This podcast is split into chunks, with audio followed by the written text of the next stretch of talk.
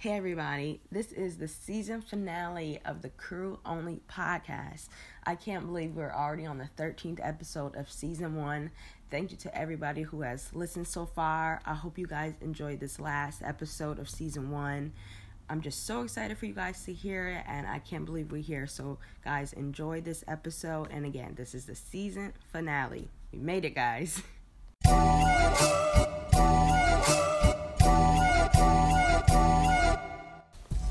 Welcome to the Crew Only Podcast. My name is Jasmine Porter, a freelance television and film professional. Each episode, I'll bring you a unique crew member from a different department to discuss their role in making a film. We'll give you exclusive behind the scenes stories and advice on how you can get your start too. Thank you for joining us today and welcome to the crew life. Hello, everybody. Right now, I'm here with Gabe Chavez, who is the best boy grip on a feature film here in Buffalo, New York. Gabe, thank you so much for joining me today. Thank you for having me. On this Sunday, I know it's your day off, so thank you so much for coming in and chatting with me today. No problem. So, Gabe, tell us how has it been for you leading up to this point? Like, how did you get to where you are right now? Uh, as in, like, how did I start, or Yeah, how did you start and like take us through your your journey of film? Well, my journey of film. A quick intro would be that when I was when I was a kid, my parents were like very adamant that you know the new generation wasn't watching black and white movies and Mhm. that they don't appreciate that kind of thing. So they were adamant that I started watching movies like in a chronological order. Oh, wow. I didn't see my first color film until I was seven. What? And like I That's so interesting. know- I mean, I had seen color TV, but I had never seen a color movie until I was seven, and it was The Lion King. I saw that. Oh, love The Lion King. I saw the movie like twenty times, but like the the reason that I got into film was when I was six years old. My mom and dad showed me I was in my silent era, so Mm-hmm. to speak, and they were showing me all these silent movies, and I saw this movie called The Cabinet of Dr. Caligari, and it was on PBS. And every Sunday they used to have these segments where they would show like an old movie, and there would be this guy in like a leather armchair, and he would be Mhm. like sitting in front of a fireplace and introduce the movie. Would talk about like the history of it and how it was the German Expressionism movement, and like I, I didn't know what that was obviously, but I was really excited to see what this was. And I saw this movie. If you haven't seen it, it's a 1920. no, I've never heard of it. but it's the reason why Tim Burton is who he is. Like everything that Tim Burton does, the weird buildings and the weird creatures and Yeah. everything like that, that all comes from German Expressionism. Like he is an extension of that. Wow. If German Expressionism didn't exist, Tim Burton wouldn't exist. Were your were your parents like into film? Like, did they no, work in they just film? they like they. My dad is a journeyman electrician, and my mom was a stay-at-home mom until like I was fourteen, and then she Mhm. went back to teaching school, and uh, so she had she has a uh, science degree in biomedical like uh, lab work. oh wow. So like neither one of them are connected to film. You know, nobody in my family has ever been connected to film. We don't have any actors. You know, I'm literally the first person Yeah. on either side to ever go into the film industry. But like I saw that movie and I wanted to go into the film industry. I knew something clicked inside of me. I was like, I want to work on something like did you know what you wanted to do, like in yeah, the film industry? I, I always wanted to direct something. Okay. And you know, to this date, like I've directed 34 shorts. I've directed one Oh, feature wow. film, and like a lot of people don't know that about me. no, no. What's the name? shut. What's the name? You can't do that. You gotta like talk about it. What's the name of the feature film that you So, The directed? feature film that I directed is a movie called Beast of Burden. Okay. And like it was a low budget movie that my friends and I financed, and we shot it over the course of four months. Mhm. And so it was um, we shot it all out of our own pocket, and it was a it was a really interesting experience. It never got a release, so I'm disappointed in that. Yeah. My friends still bother me about that, about how much money we all sank into it, and we never Mhm. saw a release for it. And I was like, well. You know, Why did you guys so not get a release for it? I didn't like it. Like I, I wrote it, I directed it, I edited it, and I shot it. And so like as I was so it was going you through- who yeah. decided not. Okay. So I was, as I was going through the editing process, like I was also producing it with my friend Trip and my friend Paul. Like we produced it together. And so when we got to the end, when I was getting through the editing process, I was just like, you know, I don't like where this is going. I don't want to reshoot this. This isn't me anymore. I had been on mm-hmm. like this whole string of films that I was doing that was all like these very violent subject matters and like I didn't like that anymore. I wanted to get away from violence and I wanted to examine something other than Yeah. people that were violent characters. So I didn't want to do that anymore and I really didn't like the movie. So it just sat on my hard drive and like to this day i can still i can go home to new york city and i could pull it up and show it to you but like i never Are you not going to? Re- are you? Is it going to be like in ten years? Like Gabe releases this movie that maybe i mean maybe I, I there's a lot of things in it that i like but like i just didn't like the subject matter we took we took a book called the most dangerous game that a lot of people are you know familiar with but it's Mhm. about a, a rich man who owns an island who he gets bored like hunting normal games so he starts kidnapping people that are shipwrecked and hunting them instead Oh my gosh! and so i took that and i kind of put It sounds interesting. yeah. I took that and I put it in. I, I lived in New Mexico at the time, and I put it in the northern mountains in New Mexico. And like the summer before we shot it, there was a giant fire in northern New Mexico that burned 750,000 acres of the forest. Wow. So like when you went out there, it was literally six inches of ash on the ground, and all the trees were barren. Like the the biggest trees were still standing, but they were Wow. burned into like black cinder columns. But like it, it had this enormous production value that I never could have afforded. Mhm. It was very post-apocalyptic and like dark and So you shot it there. yeah, and we shot it there, and it was it was a really grueling and tough experience. But like that was the feature that I made that never Do you do you ever feel like you kind of owe it to them to release it? you know like I, I directed i directed a couple other shorts that did really well Mhm. and so like i'd rather be known for that than Yeah. known for this like my last short film that i did is called more than words and more than words got into 18 film festivals worldwide Wow. it premiered at the cannes short film festival Look at you, Gabe. Look at you.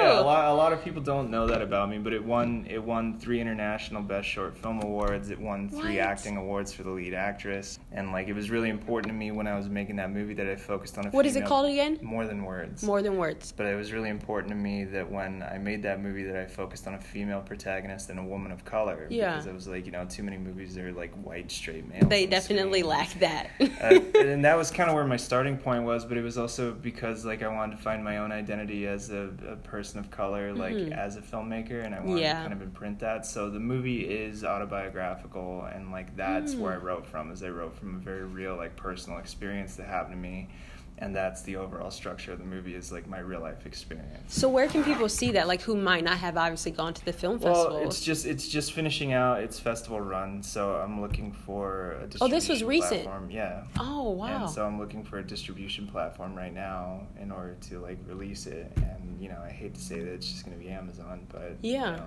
we'll we'll see what happens. I mean, but uh, to be honest, that's like kind of the new thing. Who really watches traditional TV anymore? It's always like I'm on Netflix or I'm on YouTube or I'm on Amazon, you know? So it's like we still kind of have this idea, oh, it's not in theaters or it's not on TV, but everybody watches Netflix, Amazon. I mean, I'm not denigrating that by any means. It's Yeah. just I, I wanted to find a more. I like physical things, so like I, I still collect DVDs and Blu-rays. Don't and let that hold like you back. Like you gotta, you gotta move forward, Gabe. Like, cause I don't even think we still have a DVD anymore. Yeah. It might come back around though. I feel like everything always comes. Back. I comes sure back. hope so, cause like I like that. I liked having a physical thing and like the design of the box and the feel Yeah. of the case, and like I feel like digital distribution kind of took all that art out of Mhm. it. That it's just kind of like, oh well, you click on it and like And you you you kind yeah. of turn your brain off and you binge watch something. But I started I started in this industry with that dream of wanting to be a filmmaker, Mhm. and uh, I didn't really embrace it until 2007. And how old No, were you 2006. at the time that you started? Uh, I was 19 the Okay. first time I was ever on a set. So like they there was this um, there was this small TV show that they made for the Sci-Fi Channel. It was a miniseries. It was called The Lost Room. And it was Peter Krause and um, J- uh, Jason Pollock. hmm Yeah. Not Jason Pollock. Now I'm gonna blank on his name. Last name's Pollock. Anyway, so it was this it was this miniseries that they shot in actually in the town that I was born in in southern New Mexico. So like I saw that they were doing a casting call for extras. So I put my name in. I got a phone call. I showed up on set and like my first day on a union job, like even as an extra, I was like, you know, I I wanted to be behind the camera. I never wanted to be in front of the camera. Yeah. So like even being an extra, like crossing the lens, I didn't want to do that. I was like, I felt very nervous about You're it. like, didn't I wanna be behind. Experienced. I wanted to be behind the camera and I wanted to create something. So like, that was my first experience on set. And then uh, 2006, 2007, I was like trying to kick it off by like doing my own little things, and it was always just like camera tests, like one little scene Mm-hmm. of something. But I never could put like an entire idea together. and it wasn't until 2008 that I really put my first short film together, and I got my first union job. Like my first union job, like As um, what? What was your first? Well, I came in as a day player on like a movie that they shot in New Mexico in Albuquerque, and like as just a PA or? no, as a grip. Okay, so, you started like- off right as I've always been a grip. Okay. I've never. I did. I did PA one day okay. in my life. And what like, film was that? It's not even worth mentioning. But it was I, I came in and you know like a friend of mine was a PA and so he got me on and I, I lasted half a day and I quit. I Mm-hmm. Well, was are you like, I'm kidding? not gonna do this. I hate this. I was like I and it, it sort of shaped my opinion on PAs in that like they have a very hard job and they never get thanked for it. Mhm. And that really shaped who I was on set after that. Like I was always grateful to PAs. I always learned their names. I always talked to them because Yeah. like these are the people that never get the thanks. Mhm. And like it's it's wrong the way that we treat PAs in a lot of ways. Like the amount of hours that they work, the amount of time that they put in, you know, and nobody knows who they are and they're treated like expendables and it sucks. Like it it shouldn't be that way. PAs are an invaluable part of the film crew, but they're looked at like as a lesser person simply Yeah. because they're not union and like there was no like skills quote unquote involved in them like coming in they were just doing a lockup or they were just Yeah. like escorting people but they have a very valuable job that like nobody gives them the just due that they deserve Mhm. so and you know i think that Is that why you quit that day? You just i quit that like, day because it's just like i feel like i'm being used i have no interest in this Mhm. like i want something that's more rewarding and something that feels more like uh re- not just rewarding but also just uh, Appreciated. yeah appreciated i guess and you know I, I d- I really didn't feel appreciated as a pa so i quit and then uh, a couple weeks later i you know I, I was looking into how to get into the union in order to do like a union job because i knew if i was going to get any kind of money i needed to work as a union position yeah. so I did everything that I could. I contacted the the union rep. I contacted the business agent, and like I started asking them questions. And luckily enough, like the system in Albuquerque is small enough that like they were willing to talk to me about it rather than just hanging up the phone. But um, they were nice enough in order to talk to me, and I met this union guy who was a grip, and he talked to me about it. His name was Bruce Weatherby, and Ru- Bruce Weatherby like really introduced me to like he didn't, he never got me my first job, but he introduced me to the process of how Okay. to get into the union and how. Which, if you don't mind, what is that process like? So back in Albuquerque, it's a little bit different than it is in New York or LA. But like in Albuquerque, it's basically that you have to work, and this is this is called the Taft-Hartley clause, Mhm. which is across the entirety of the IATSE unions in New York or in America, and it's in SAG. It was actually introduced to like open up enrollment in unions, so that way it wasn't so uh, nepotistic or Yeah. and so like um, the Taft-Hartley clause that New Mexico rides on is basically that if you're covered on a union job in a union craft for 30 days or more, they have to offer you membership into the union. Mhm. And so like that's where it came in is that I had to day play and I had to collect a certain number of days in order for them to invite me to apply. But when they invited me to apply the first time, I didn't apply because I was like, I'm not, I'm not ready to be a union Yeah. person. Like I don't know enough. I need to learn more. Mhm. And so like as my time in New Mexico moved on, I like I grew and grew and grew until I figured out how to do it. Yeah. And then I was finally comfortable enough in order to try it. Like, all right, I feel ready Yeah. now. So like uh, when I finally became a union employee, like I started working more and more and more, and like a lot of people don't. They look at New Mexico and they're like, "Oh, I don't really know what's out there. You know, aren't you guys just a flat desert in the middle of nowhere?" And like, They, was Breaking Bad out there? yeah, Breaking Bad was out there. So like it's it you know, it wasn't just like Breaking Bad. Everybody's like, "Oh, you had one show." And I'm like, "No, Albuquerque is the film industry's dirty little secret. Like if I showed you the list of movies that have been shot there, I wouldn't TV believe it. shows, you wouldn't believe it. Like Yeah. it's absolutely insane how much work comes there. And even if it's for like a couple weeks here, a couple weeks Mhm. there, like it's, you know, every year there's 10 or 15 union projects that Oh, are shot wow. in New Mexico and so it's it's like it's enough that it like keeps everybody employed because we are a smaller local Yeah. we are a smaller film business but it's not like LA where there's not work coming in and there's thousands of people sitting around Yeah. so it's not as competitive in that way So, what is, as the best boy grip, what is that? What does that mean? Like, what are your responsibilities? Like, what are you doing on a set? best boy grip sometimes they call them in in the UK they call it or in the UK film industry they call them the second grip. Okay. And like it's literally if you think of the key grip as your boss, Mhm. I'm or the president of the grip company, like I am the vice president. Okay. And so like what I do is basically I'm the point of contact for the entire grip department. Mm. So anybody that wants to talk to the grips, they talk to me. They come through you. Yeah. So like if any other department needs something, you know, they talk to me or they talk to Chris and you know, they ask for that. But like what my job entails mostly is logistic. It's logistics. It's like making sure that there's enough manpower for the scene for the day, meaning if we have enough people in order to do the scene for the day.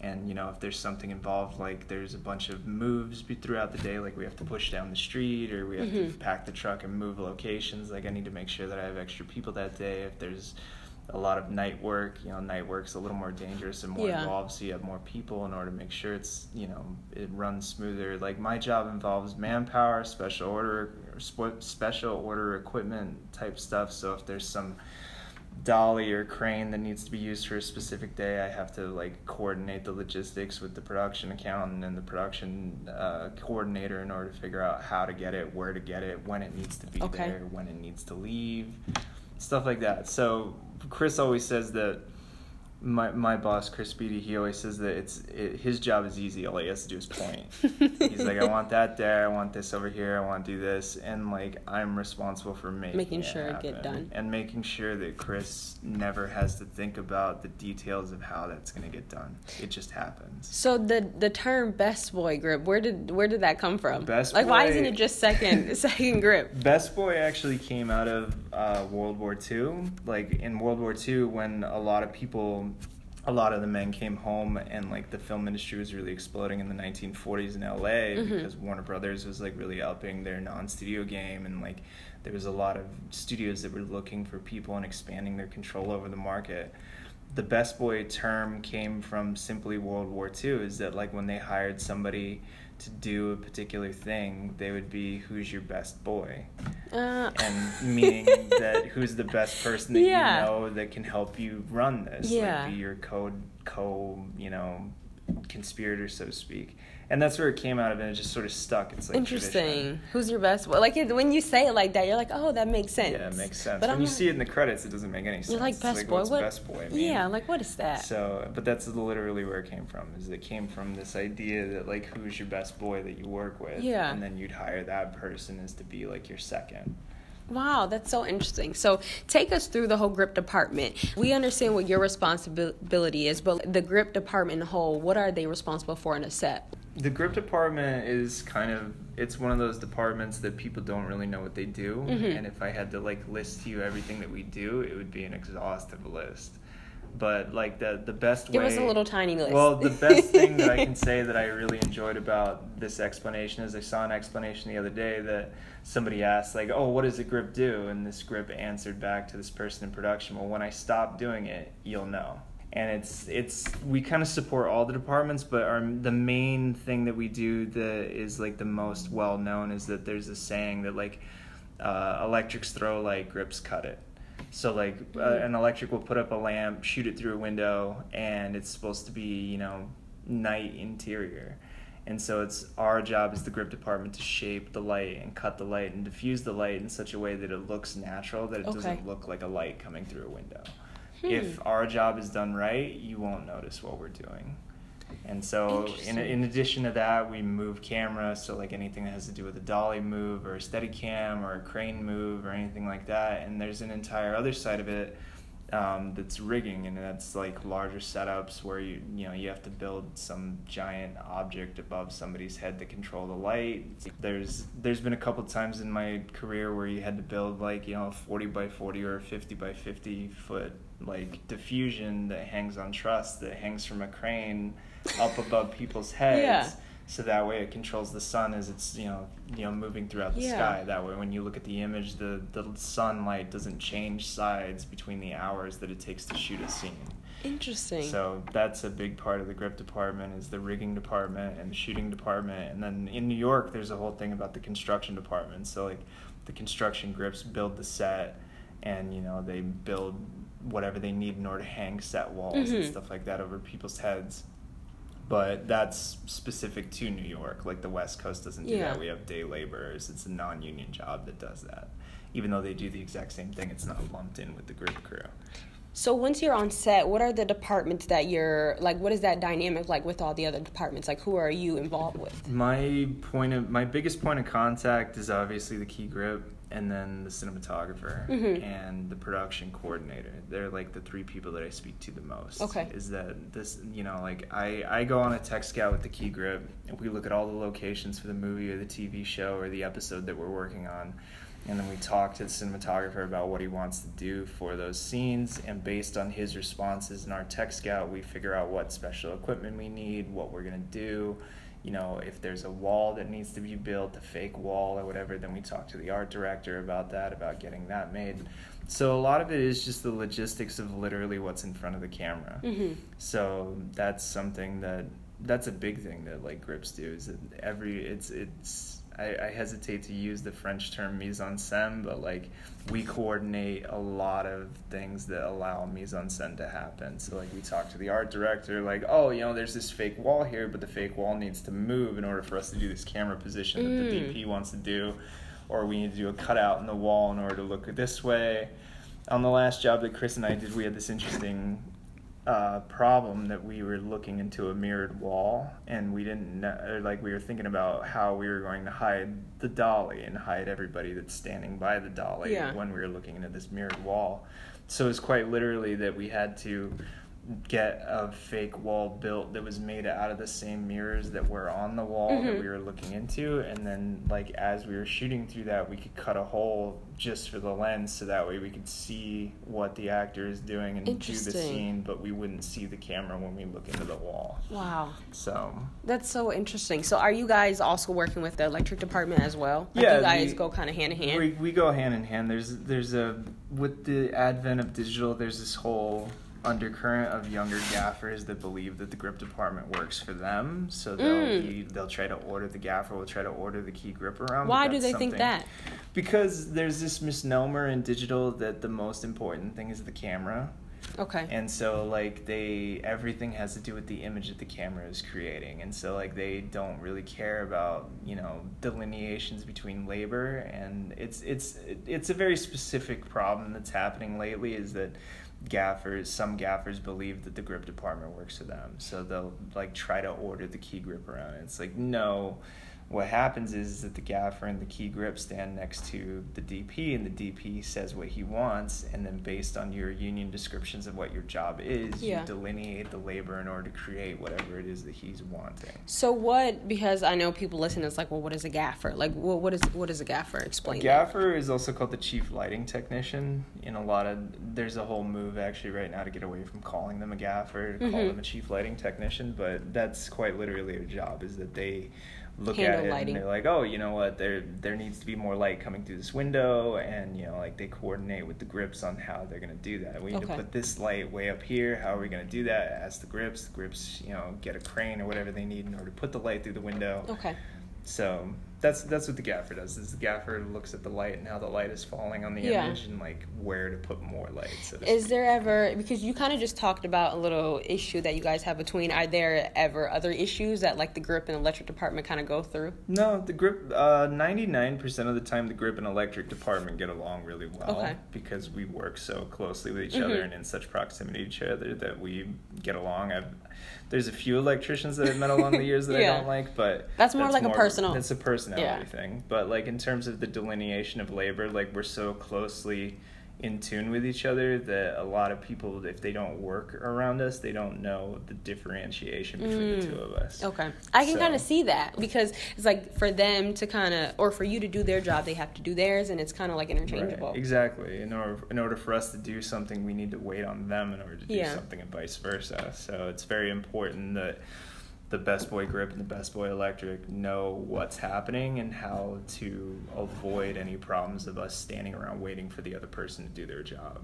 Yeah. So, So a little quick story. I was on set the other night, and when you mentioned like something with the sliding door, it just made me think. Chris Beatty, um, it was a scene that they were doing like with the door and i remember like chris laying down when they were shooting making sure that the door was sliding so i guess he was like pushing or pulling it so it's interesting that you mentioned that because it's like they kind of have to you have to improvise and figure out well, different things to do There's one big thing about the grip department that a lot of people need to know is that like ultimately the key grip is the person that's responsible for safety on set. Mm-hmm. So you'll see as you get more and more into the industry, you'll see that like if a props person is a fake gun, the first person that they go to is they go to the key grip and they make Okay. sure that the key grip knows that the gun is unloaded Mm. and that there's no blank in there and that the chamber is clear and then they show the first AD.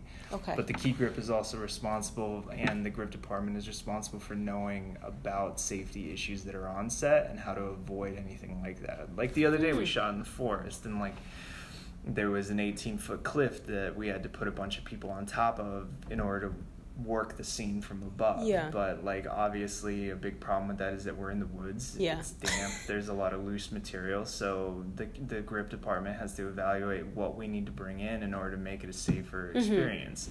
So like during that time period in the cliffs, there's all these like cracks that just run through the cliffs, the cliffs that are three or four feet deep, and it's great to break somebody's ankle. You know, somebody's walking along, not paying attention to what they're doing. yeah They their foot goes into the crack and they crack their ankle or whatever. So part of what we did before, I don't even know if anybody even knew that we did this, but we just took um, these giant plastic mats called track mats, and we had to order those special in order to cover those cracks oh wow to make it safe for the entire company of people, the entire film crew to work there. And you know, a lot of people probably didn't even notice, that we did that. And so it's stuff like that. Like we see problems before they develop and safety issues before they're there, and we have to address those first before we can talk about anything when it comes to lighting or camera movement. Yeah, see, I would never even think to say, okay, that's a grip. Yeah. Like, that's Mm. their job to I make mean, sure. last year on Wolf Boy, we had an entire conversation about how they wanted to do a scene where the two kids were going to be up on the side of this uh, old grain silo, and they were going to run up the side of this um, this old staircase that's on the side of the grain silo.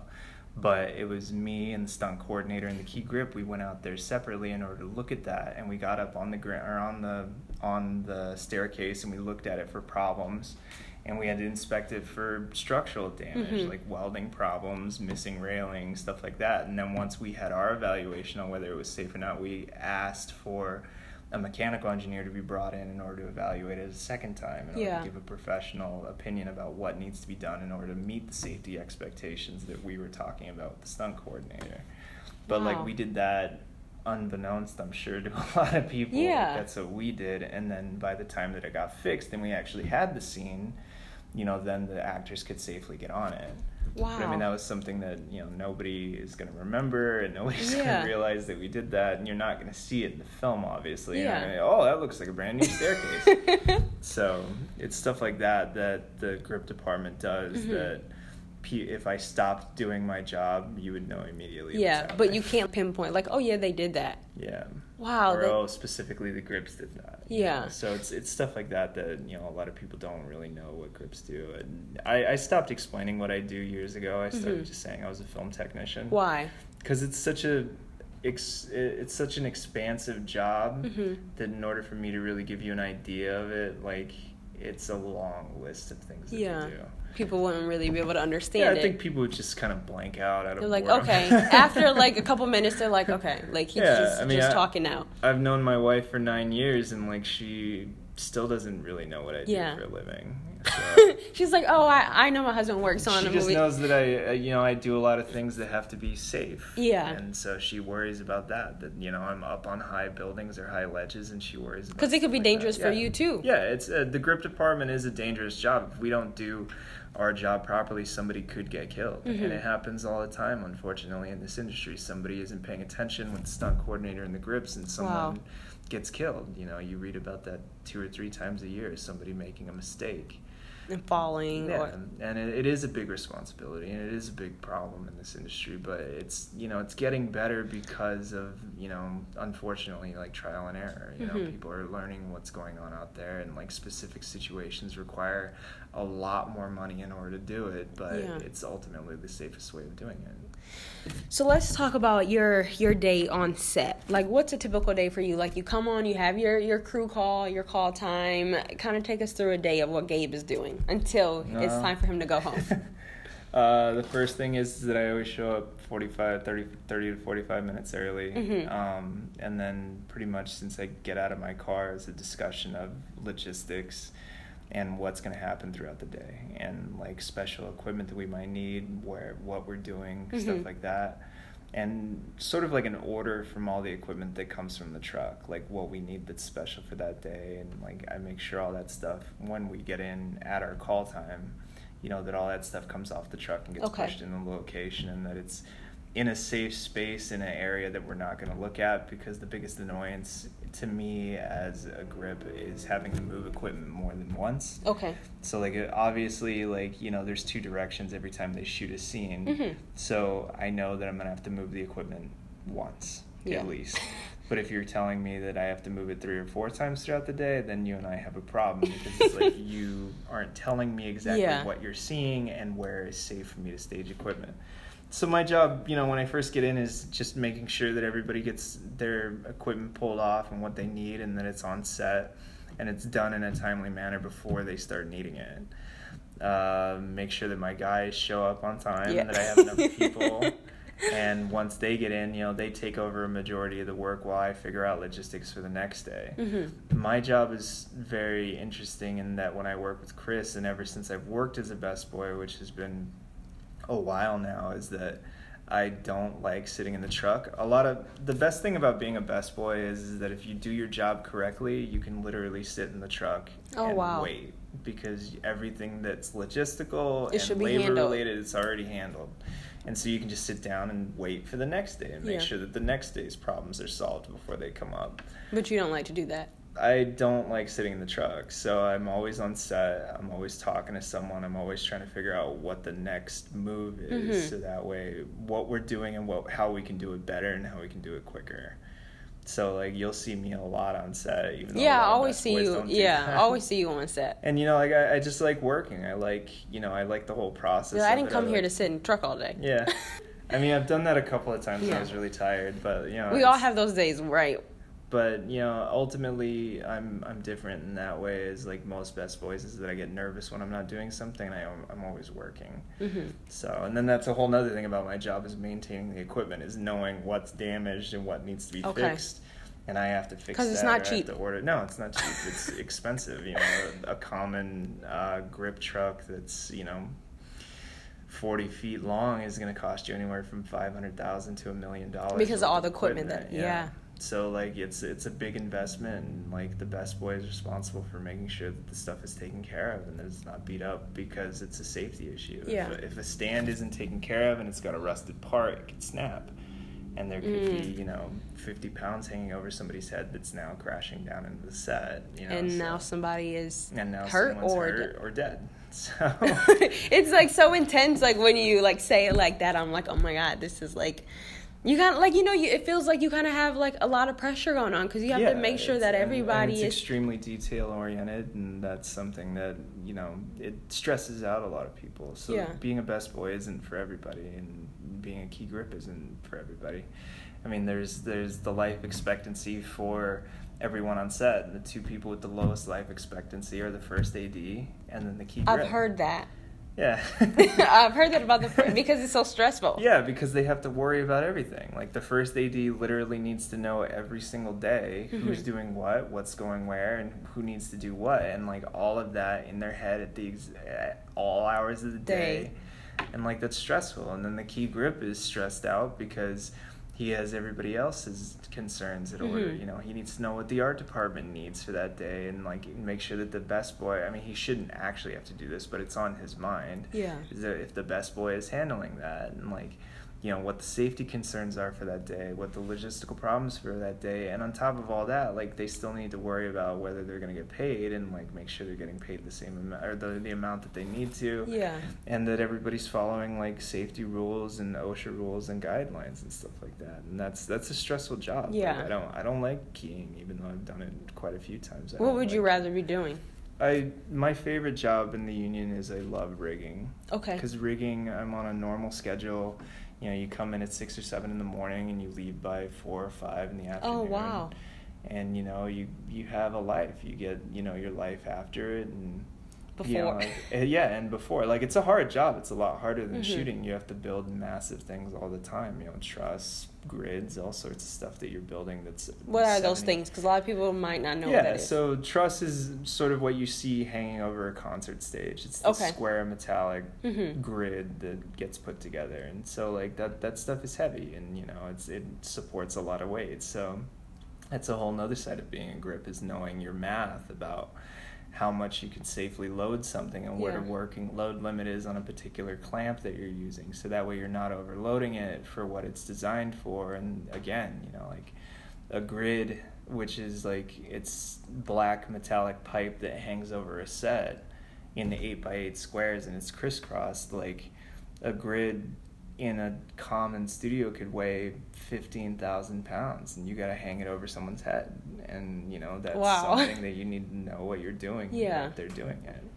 So what like what kind of experience do you have to have? Like obviously you have to have experience, but like how do you? Because it's not like you can go to school for this. Right. So like how do you go about getting experience to even take on this kind of job? grips grips are an interesting case because there is no schooling for it you know Mhm. it's not like film school where you go and you learn to direct something Yeah. like it's it's a very specific job it's very much like a construction style Mm-hmm. job and that you need to you know evaluate you know safety things and stuff like that but you really the unfortunate thing about being a grip is is that you need to learn on the job Okay. like there's really no other way of learning how to do this unless you do it Yeah, you just kind of So- learn along the way. yeah, so I mean, it's helpful to hook up with people that know what they're doing and like they can teach you the right way, and that's sort of something that um, is very specific to this industry is like learning the right way from the right people. Yeah, because you can learn could it, but from wrong the wrong could people. It, you can get in a bad habit, Yeah. and then when somebody sees it that knows what they're doing or knows the problems with what's going on, like, and there, there's a whole thing about like continual training on this job. Is that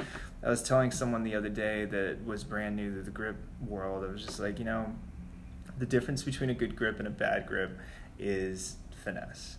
Like Mm. you, I can teach anybody how to do this job, but like if you're like a bull in a china shop, every time you pull something out of the truck and you move with like, you know, wanton flailing arms or Yeah. whatever, like you're gonna get somebody hurt, and Yeah. like that's something that you need to know how to do, and that's that's sort of all just related to muscle memory and doing it over and over and Mhm. over again. And that's the difference between a really good grip and like a great grip is just their finesse and yeah. There's an you know there's a whole thing about if you believe that you know everything about your industry like you're gonna make a mistake. Yeah, because you don't like you're always learning you're something you new every always have to learn. You always have to be open to learning and that you may not know everything and that you may something that you may have been doing for years may not be the safest way of doing it and that you need to learn how to do it the new way Mhm. that is safer. But you need to be open to that otherwise you're like a you become like a bitter person you're Okay. like you're very you know standoffish toward knowledge and stuff like that and it's just because of your pride and that's Yeah. something that you can't have So when it comes to the hiring process, how do you get hired for the job? Are you responsible for hiring the other people? Yeah, so my my main way of getting a job is that I know a lot of key grips. Okay. And, so, the key like, grip the is key responsible grip- for hiring you? Yeah, the key grip hires me directly, but he gives my name to the unit production manager. The Mhm. unit production manager calls me in order to cut a deal with Okay. like, you know, if I have any equipment on the truck that I want to rent special or anything like that. If he needs the special equipment as per what the key grip says or as per what the tech or the tech scout determines. And so like that determines my rate that he has to pay me and then based on our negotiations like he agrees to hire me or he tells the key grip oh you know like gabe's too expensive or whatever and then you know the key grip has to find someone else that'll work for a lesser rate Okay.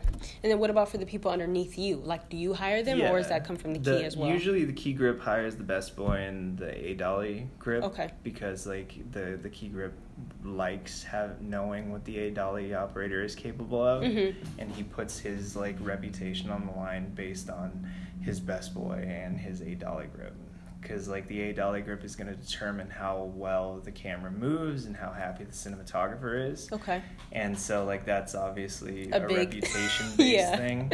and like my reputation is a big thing for the key grip too because I am the point of contact for him. So like Mhm. if I'm not a very personable person or I'm very negative or Yeah. like I'm vulgar or whatever, like he's less inclined to hire me Mhm. because of that because I need to be able to make Who wants to work with like people who, who just have terrible attitudes and people who are just unpleasant to work with? Yeah, and you know it's it's you know every day that I work, you know, on a movie, I'm talking to thir- anywhere from thirty to fifty people a day, and I need to remember their names, and I need to remember like have some sort of a rapport with them, Yeah. and all of this needs to happen in a job that's anywhere from six weeks long to nine months long. Yeah. you know, and that's the thing is that my It can be really quick. yeah, my personality and my interactions with those people is a huge thing that the key grip has to consider when hiring me. Is Yeah. that am I the kind of guy that I can, you know, get along with these people and Mhm. like because that's important. He needs to look good and he also needs to get what he needs. Yeah. And if I have a very negative attitude, it would be It's gonna make it more difficult. it's going to make it more difficult. The production coordinator may not want to answer my phone call because they're like, oh, they here we go. like Gabe's gonna have another attitude. Like or I don't drama wanna, or yeah. whatever and that's that's the whole thing is that you know that's that's where i get my that's why i get my jobs is that you know there's a lot of grips that are better than me Yeah. but the reason that i work is because of my attitude I can say that every interaction I had with you, you've always been pleasant. yeah and it's it's not just being fake pleasant Yeah. like you i believe that being a good grip has a lot to do with being an actual genuine person it's Mhm. not trying to be fake and like not trying to scam people out of something or you know lie to someone to get what you want and that that you know that unfortunately happens in this industry and there's people that have like really negative reputations because of that Yeah. but So really quickly, can you take us through your department yeah and just list like what everybody's role is and kind of what they're responsible for doing? Yeah, the uh, the average grip crew is usually key plus five people. Okay. So like it's anywhere from a total of six to nine people every day working on the grip Mhm. crew, and that's not including the riggers, which is a whole nother thing. But um, you know, every day those people are on set throughout the course of the production, and so the the delineation of labor is like. The key grip is the point of contact with the cinematographer. The cinematographer talks directly to the key grip about what he wants done. Okay. The key grip can delegate to me to get certain things done and then uh, you know he delegates directly to the a camera dolly as well because they're on set all the time so they're on set all the time they talk to each other you know based on movement of the camera and stuff like that and then delineation of labor from there is that they talk to me the two guys talk to me as well as the cinematographer and then i talk to everybody else Mm. so in terms of like on set dynamics, the key grip, the A dolly, B dolly if there's a B camera, and then there's usually two or three thirds past that, which are just they're the technicians that help Okay. actually do everything. So they don't get enough credit either as Yeah. third grips. Third grips and end up you know it's not a glamorous job necessarily, but like What are they a- doing? They're setting flags. They're you know helping. What are flags? Flags are little pieces of cloth or diffusion that are of specific pre-made sizes on metal frames. Okay. So they're put directly in front of the light or, you know, bouncing off of Mhm. a light in order to create the image and look that the cinematographer wants. So, So, really quick, what would be now besi- aside from somebody dying or getting hurt, what would be a difficult day for you? A difficult day for me is always when they say that it's day for night and we don't have a rigging crew. That's a difficult Mm. day for me because it means that I have to black out all the windows. And Okay. if they're in a really large building like this and there's a lot of windows, like, That's a lot. It's a lot of work, and you have to do that before they start moving. And before the company needs it, you know, uh-huh. because like you can't come into a location, the windows are wide open, and everybody's like, "Well, I thought it was supposed to be night in here." And Yeah. It's like, "Oh, you know what? You guys need to wait for an hour in order for us to get it done." It needs to be done before. It needs to be done before. So a difficult day for me is if there's no rigging crew and we have a big day for night scene with a lot of windows. It means that my day is going to be a lot longer. and Because you have to come in like hours earlier, yeah, have right? to come in hours earlier with extra people in order to get it done. And it's not like, uh, you know, I'm not. Don't don't get me wrong. I'm not complaining. It's just it's a more difficult job because of that. But that's all logistics. Like Mhm. if I had the conversation properly with the DP and the unit production manager, I can have you know I can split off and I can do it with three other guys as a rigging Mhm. grip. You know, and like my day would be separate from what the shooters are doing. Okay. But uh, day for night, big blackouts are always a challenge. Um, a lot of company moves are a challenge. Yeah. And then I think that's a challenge for everybody. yeah, because you just you you unpack the truck, you do what you need to do, and then you load the truck, and then you move, and then you have to unpack the truck and do it again. Yeah. like it's it's a lot. it's a lot. And then if you're moving around a lot, you can you know if you have inexperienced grips on the crew, they can forget that they put a clamp up the ceiling, and then you're like, well, you know, We gotta need that. and get that clamp. Mhm. Well, I mean, you always have extras. yeah. But But still, at the end of the day, you need is, it. is that it's expensive, and that's you know the whole thing about my job too is that I have to know what's on the truck and the inventory that's there, so that way I know when something's lost or something's stolen or something's broken, and I have to Mm. order one. So you know that's difficult when you have a lot of company moves, and then another difficult day would be if it's a very like dangerous location if we're shooting in a place with crumbling walls or you know like a, a rusty Yeah. ceiling or like an old factory where there's a lot of rusty corners for people to snag their elbows on in the middle of the night like those are difficult days for me because those days are just you have to have more safety concerns and you have Yeah. to talk to people about you Because you know- just have a higher chance of people getting hurt. yeah, exactly.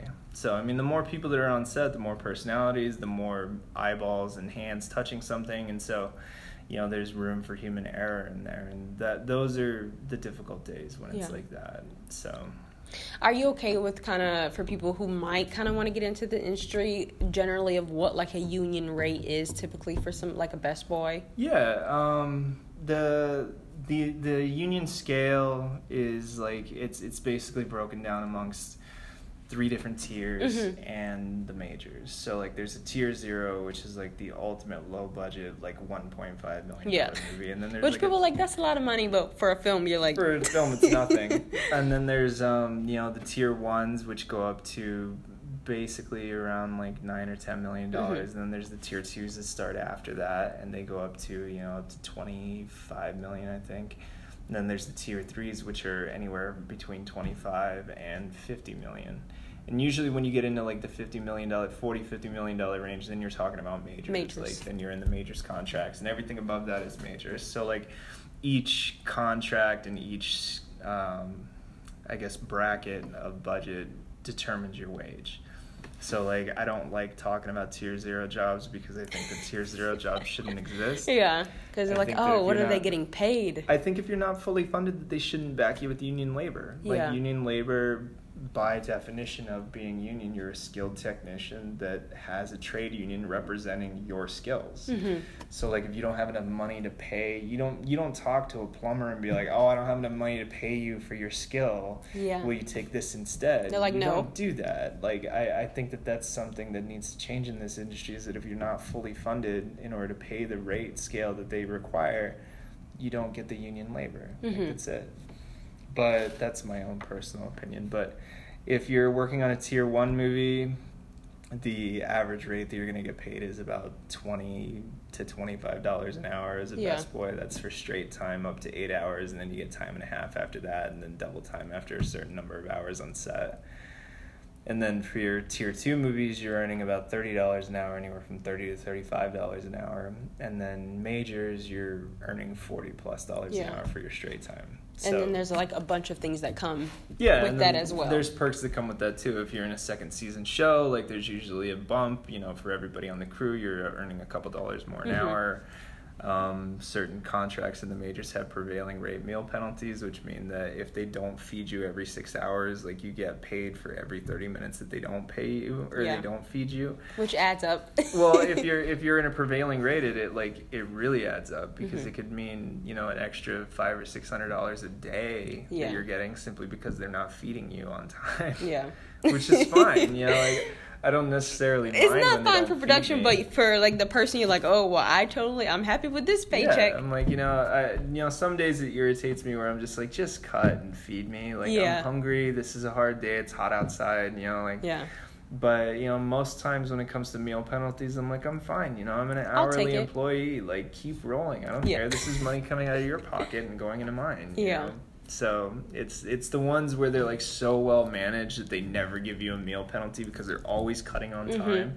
Uh, just do you like- love it or are you like? I, I kind of love it in the sense that like I know that my meal is coming and like there's some sort of structure to Mhm. that, but at the same time it's like well I know that I'm not gonna get any perks, you know? no extra money. no extra money. And that that that can be kind of disappointing. But You're like, ah, they feed me, but I'm Yeah. not gonna get any extra money today. yeah, you know, it occurred to me just now that like I never answered your question on how to become a grip. Yeah.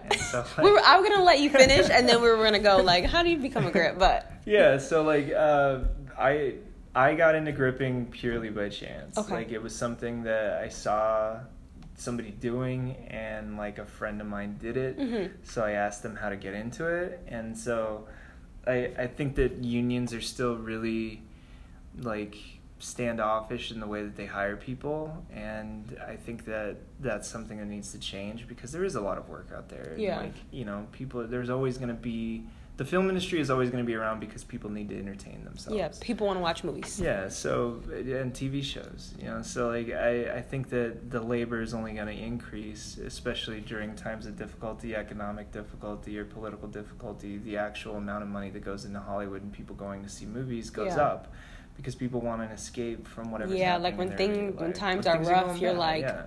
I need to get away from that. So that means that there's going to be more movies, more people working, and I, I I think that when it comes to getting a job as a grip, if you wanted to get into this industry as a grip, it's really contact somebody Yeah, that you know. that you know. Find somebody that knows somebody, and if you don't know anybody that works in the film industry, don't be afraid to pick up the phone. Yeah, I was gonna say like people like you mentioned like your parents didn't do it like you were the first one so like for people who don't have anybody Yeah. like where should they go to look to even start to find people who are in the industry? I mean, the great thing about today's time versus when I started was that the internet's actually around. Yeah. So like you can go online, you can Google, you know, the local.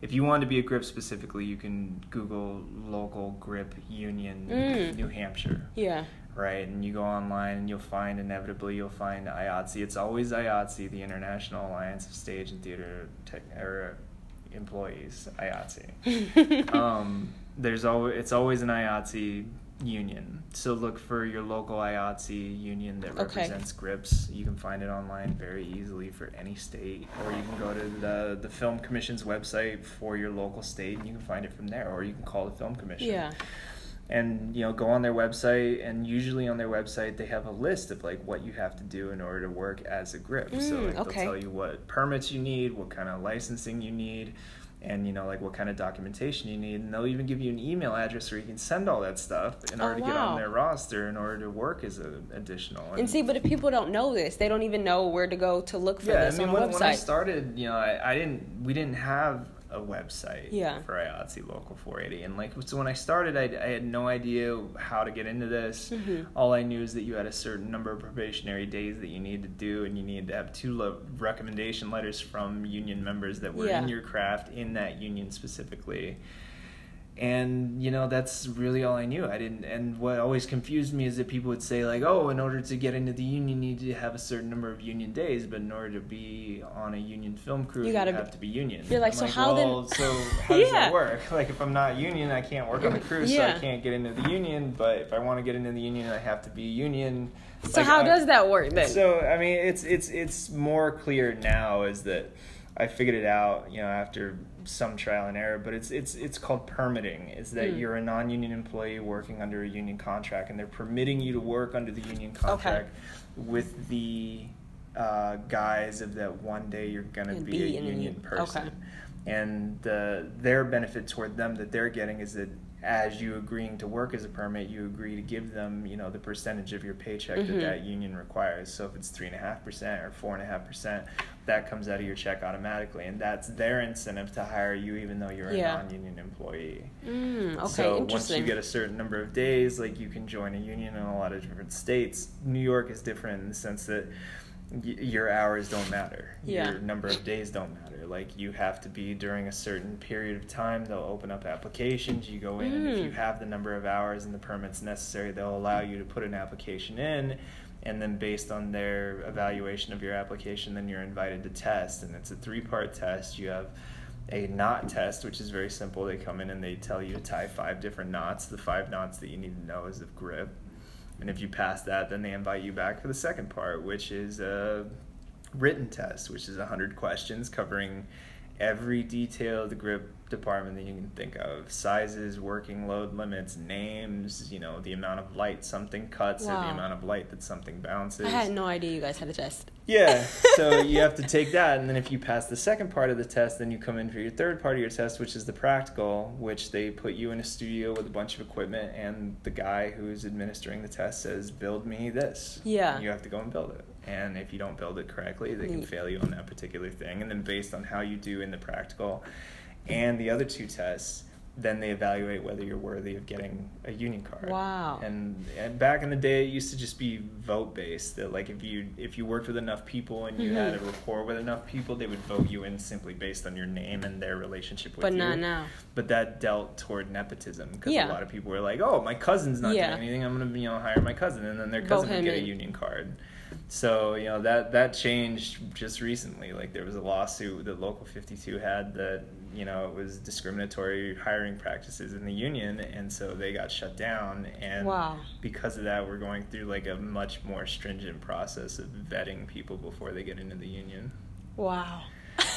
I had no idea. Like there was all these tests. Like that's insane. Yeah, well, I mean, the the big part of it is is that it's I think it's good. It's great because I mean, Yeah, just, just because you pass the test doesn't mean you know what you're doing. Yeah. It just means that you remembered things. That's true. but we all know that from test taking. We just memorize it really yeah, quick. you we all know memorized that. and now all of a sudden you have a card. But Mhm. you know, the the real thing about it is is your is your personality and your ability to work with Yeah. other people. Literally, I told somebody this the other day. Literally, ninety percent of my job is just dealing with other people's personalities, Mhm. learning how to talk to people, learning how certain people work and what certain people do and how they do it. So Yeah. that way I know how to approach them if I'm going to ask them to do something for me or, you know, what they need from me. Yeah. And how to do that in a professional and courteous and like friendly manner that's genuine. Yeah. Otherwise, they could probably feel that I'm fake and be like, "Oh, Because we like know, this guy." like we can feel it when somebody is fake. Like Yeah. I, I think we all can tell. Like we know that phony person at work who's like, ah, they're just smiling in my face, but they don't actually really mean it. Yeah, but I mean, going back to our previous conversation before the you started recording was that, you know, like I I love working in New York. Like Mhm. I've worked in New Mexico, which is my home state. You know, I worked on in Albuquerque. I worked on Breaking Bad. I worked Yeah. on In Plain Sight. I worked Super on cool. Terminator Salvation. I worked on the Avengers. I worked on a lot of cool stuff when I was there. Awesome. And then I got sick of New Mexico because I'd been living there my You entire wanted to life. try And something- I tried LA, and you know, like I didn't like my experience in LA. You know, it was a very negative experience for me in a lot of ways. And so I moved to New York in order to try a city that I've never lived in, that I've always wanted to live in, and a film industry that I've always wanted to work in.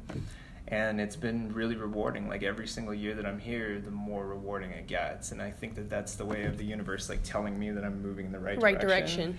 because you know like my experiences are becoming more and more positive Yeah. you know, and the work is getting a lot closer together and that's like the craziest thing about being in a union is that you need to be prepared when the work slows down. Is that Mm. inevitably the tax incentive that the state votes in may not be as lucrative one year to the next. That is true.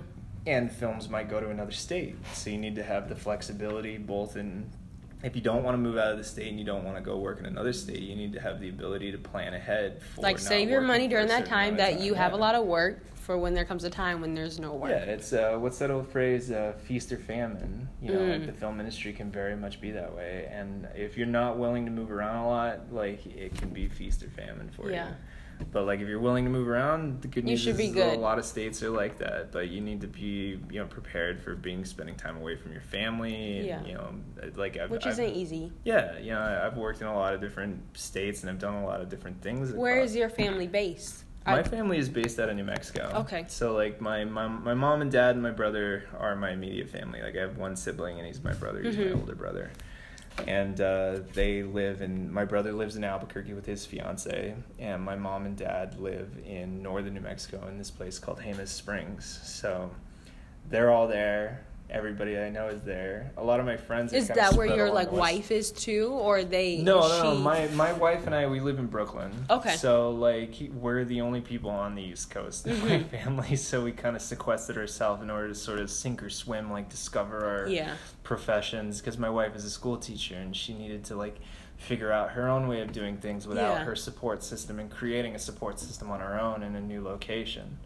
So like uh, we live in Brooklyn, and you know we're up in I'm up here in Buffalo doing this job because you know a guy that I really like working with, Yeah. Speedy, was taking this. He was job. like, "Come on down, Gabe." I mean, I, I could be in New York right now working on some TV show with somebody that I don't like, That's true. but I'd be home. But for me, it's more important to me to work with people that I really like and people that I respect and people that respect me Yeah. than you know be close proximity, so to speak. Yeah.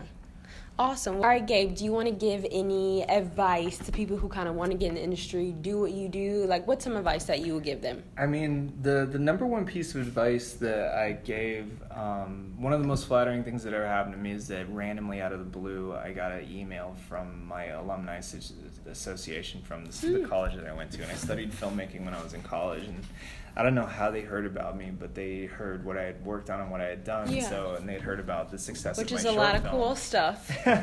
and they heard about the the success of my short film, so they wanted me to come back and like talk to the graduating people from Oh, the Fine Arts. Academy and do the convocation speech, and like I, it was enormously. You've done so many cool things, Gabe. like, what? but I was enormously flattered, and like when I was up there, I was trying to think of like the one thing that You're, I like, always humble. wanted. The one thing I always wanted someone in the film industry to tell me, like, how do I get into it? How do I do this?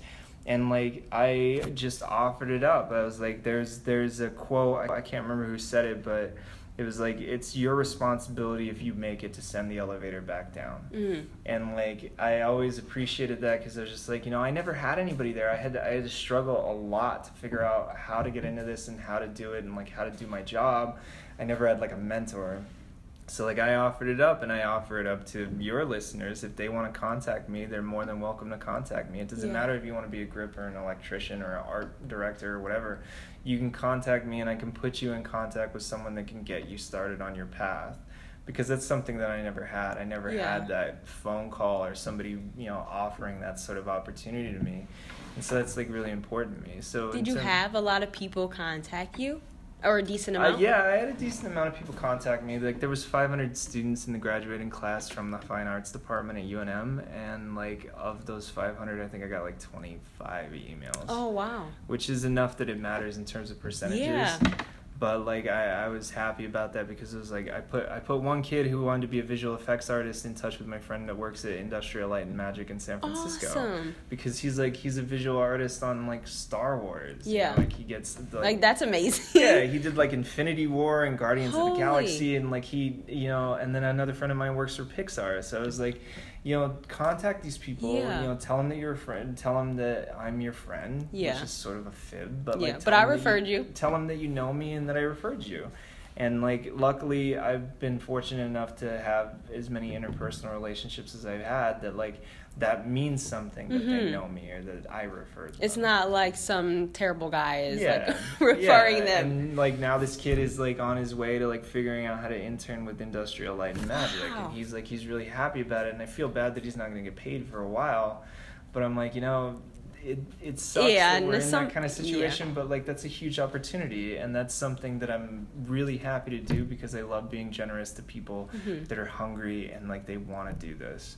Because it's it's a very strange and bizarre industry. Yeah, it's like you don't really know how to get in. yeah. There's no, it's not like, all right, let me go to school, then I have to take this test to become a lawyer, then I got to pass. The, you know, it's like I there's mean, no. The, the good news about this industry is that it's literally I, I refer to it as the island of, of broken toys or misfit Mm-hmm. toys. Is that everything that could possibly be in society? Painters, sculptors, you know, technicians. Everything. You can do it. Construction. It encompasses the film industry. The film industry encompass, encompasses literally every other industry. I just said that to Seth. I was like, if you want to, like, you like decorating your house, like, Yeah. now you're doing, like, or set you dressing. like cooking. you know, Yeah. like there's catering and there's union positions for caterers. Yeah. And, like there's all sorts of there's a job for everybody in the film industry and if it's something that you really want to try it's definitely worth pursuing because for me it's very rewarding but it's like it's a, i've been doing this 10 years and like every year it gets better for me and i'm Mhm. really happy about that because like i feel like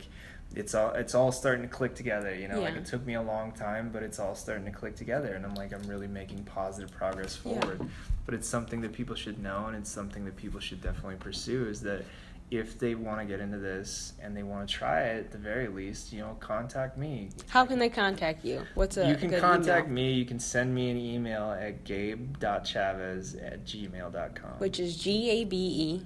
dot c h a v as in Victor e z as in zebra at gmail.com or you can call me directly. My phone number is 505-264-0785. A lot of people don't give their number out, Gabe. No, I know, and you know that's the thing is that I I don't have a problem helping people if I Yeah. can help you. If I'm positioned to help you, I will help you, even if I don't know you. That's like just a, a testament to your character and the person that you are. I, I I'm not doing it for you know props or anything Yeah. like that. I, I'm doing it simply because I believe that this is a very rewarding industry and it's a very fun industry to be Mhm. in, and that I I want to share that experience with as many people as I can because Yeah. it is it is something that I love and it is like a big part of me is like making films and like working on films and Yeah. stuff like that. So. So what's next for you? Like any What's mo- next for Yeah, me? like any other short films like I, I wrote a feature film based on the short film that is doing really well Okay. at the film festival. So I, sh- I wrote a feature version of More Than Words, and like my lead actress that was in the first one, like I have her attached to the project, and I have a couple other like actor friends Mhm. of mine that I've met along the years attached to it. But I'm looking for a producer right now because my biggest fear is that this is a very personal autobiographical story Yeah. about me and like who I am as a person. And so by having something like that, I don't want to take the chance that they're going to take it out of my hands. So like Yeah. that's something that I'm looking for is I'm looking for a producer that's going to allow me to create a story and create the vision the way that I you want. wanted it. And it's not, you know, an egotistical thing. It's simply that it is a personal story to me. And that as a filmmaker, I'm gonna, I need to establish my identity, and like people need to know who that person is, Yeah. and not be confused that I'm like every other director. And by me being able to do that, I need somebody that's creatively open enough in order to allow me to do that. Mm-hmm. And so that's what, that's what I'm working on right now, and I'm working on a short film that I want to direct at the end of the year. That is also going to star the girl that starred in my More Than Words film. So how do you like arrange this? Like your own separate projects, but then also like being a grip on other. yeah it's it's really a balancing act it's like because it's it's very easy with working you know 60 to 8 hour 80 hours a week Yeah. as a grip like to let all that kind of fall by the wayside and only concentrate on being a grip but like uh, that that's sort of like my day job while i'm good at it and i love to do it like that's my day job but like my passion is is i want to be a filmmaker Mhm. and like that's something that's very personal to me and i enjoy doing that like i'm never at my best more than when i'm directing yeah. and it's something that I get to dump all my love and all my energy into. And so, in terms of that, it's just I I need to I You I- have to do it. I just have to do it. That's the thing is that Yeah. the first short film I ever made was literally picking up a camera that I had and like going out in the woods and shooting something with my friends. yeah, I remember you mentioned that you said like that's what we did. We just it was just me and my friends and a camera, and you said it was a shitty camera at that, but we Yeah. just did it. Yeah, but we did it, and like we learned every film that we made after that, we learned what we were doing wrong, and like by watching movies and reading scripts, I sort of understood like how things translated to the screen, and I used that in order to create my next project. So you know, I, I the way I work as a filmmaker is I always see one image in my mind, and it's Mhm. like it's a dream or something I saw on the street, and it sticks in my mind, and I write a scene around that Yeah. image and then like another scene inevitably develops in my brain that connects to that scene and then i start seeing the overall picture and then i flesh it out into a story